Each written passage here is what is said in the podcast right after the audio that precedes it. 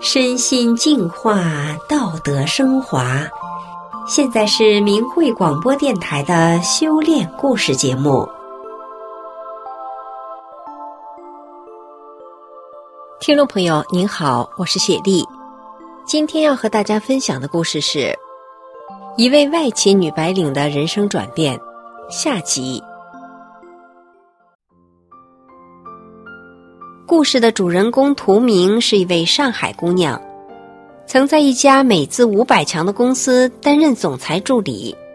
她在家被视为掌上明珠，在公司被称为大小姐，骄傲清高写在眉间，颐指气使挂在脸上。可是后来，她的人生却彻底的改变了。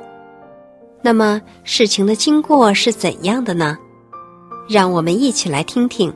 他的故事。公司有个退休回聘的某产品组的总工程师，一天下班后在班车上呕吐不止。当时因为下班时间，照理不是我的工作管辖范围内的事。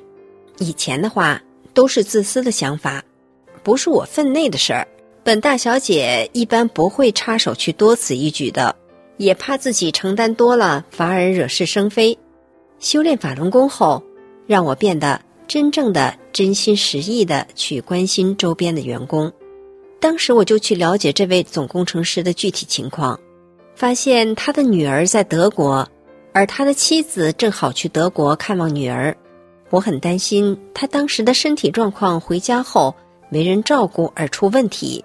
正好他弟弟是我手下的员工。我就急忙打电话给他弟弟，他弟弟连夜赶过去照顾他。总工程师当时回家后几乎失去知觉，要不是他弟弟及时赶到，可能会出现生命危险。总工程师后来康复后非常感谢我，说是我救了他。有一次，公司做了很多印有公司标志的衬衫，由我负责发给员工。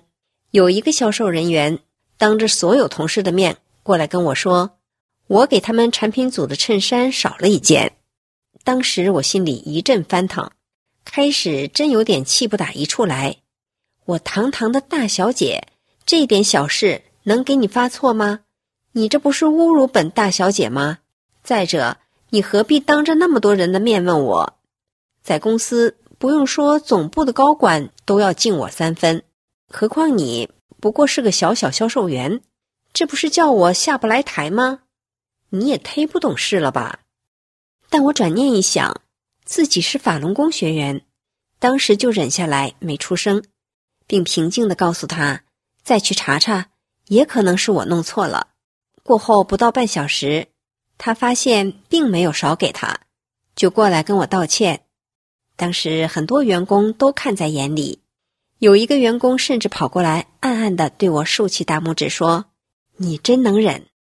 修炼前，在工作上必须面对各个层次的同事，包括国内、国外、上至公司在美国总部的各个高管、本公司总裁、高级经理等；下至普通员工，包括工人、打扫卫生的阿姨，或者是班车司机，面对的是方方面面复杂的人际关系。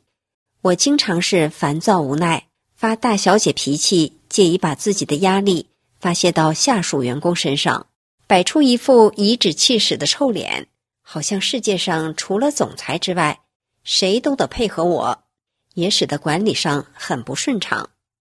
修炼大法后，我遇事总会用师傅教导的法理，真善忍对待同修、对待同事、对待员工，语气尽量亲切，内心祥和。手下员工可以感受到我的真诚和善解人意，都主动做好自身分内的工作。很多大法项目的工作都不太用我亲自操心了，而往往又获得出人意料的好结果。可是，这么好的法轮大法，教导人心向善，让人道德提升、身心健康的这么一部大法，却在一九九九年七月二十日后遭到前所未有的打压。教导我做真善人好人的师傅被诽谤。二零零七年，我开始修炼法轮功后不久的一个上午，我被人举报说我练法轮功。当时国家安全部两名官员直接到我公司找到我，先旁敲侧击，后语重心长，最后厉声警告我说：“不要去做不该做的事情，希望你放弃法轮功，否则你目前的一切可能一夜之间都失去。”看我不为所动，走时扔下一句话：“太可惜。”最后逼迫我的老板看着我在公司的一言一行。回到家，我的父母也逼迫我放弃信仰。当时我和母亲住一个屋子，每当我凌晨早起准备学法练功时，被中共电视中谎言蒙蔽的母亲吓得半死，说我半夜起床是要杀他，令我心痛不已。法轮功师傅教导我们做好人的，并且法轮功书籍中绝对禁止杀生的，我怎么可能去杀人？我更怎么可能去杀生我养我从小就给予我很多爱的自己的母亲呢？我真的是欲哭无泪。我那白发苍苍的母亲年近七旬，身体十分不好，看我坚定自己的信仰，居然跪下来给我磕头，让我放弃信仰，好让他在有生之年过一个安稳的晚年。而我的父亲也对我咆哮。说了很多反对法轮功的话来刺激我，我感到异常痛苦和孤独，万般无奈，好像一下被世界上所有人，包括我的家人、同事、老板、邻居、朋友、亲戚，都抛弃了，好像天都要塌下来的感觉。之后，我陷入深思：法轮功到底是什么？我为什么要练法轮功？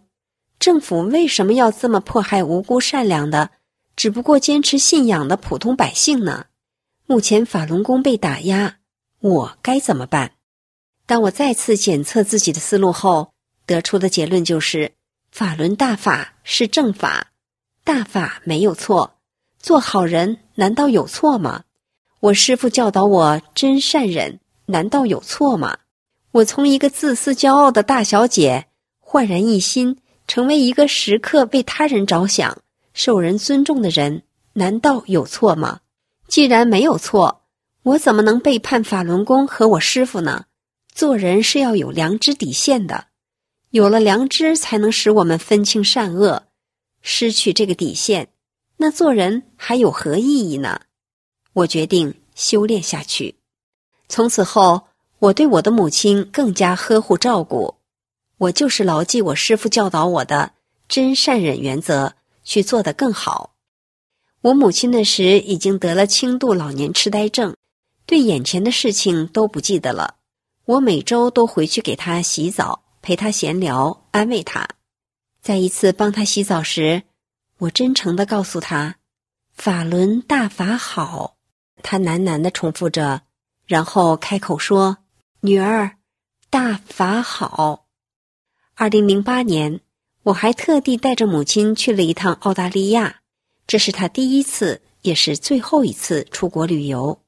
整个旅程，她都十分开心。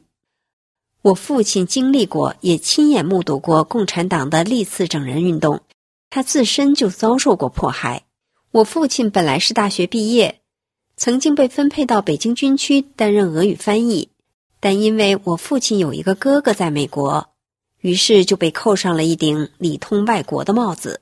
同时，我父亲在部队看清了共产党的人整人的真实面目后，最后毅然决然退出部队，来到上海一个小的化工厂当工人，直到退休。所以，当他一听说他最疼爱的女儿修炼了法轮功，正在被中共打压，几乎失去理智，整天为我担心，因为他太清楚。共产党是如何整人的？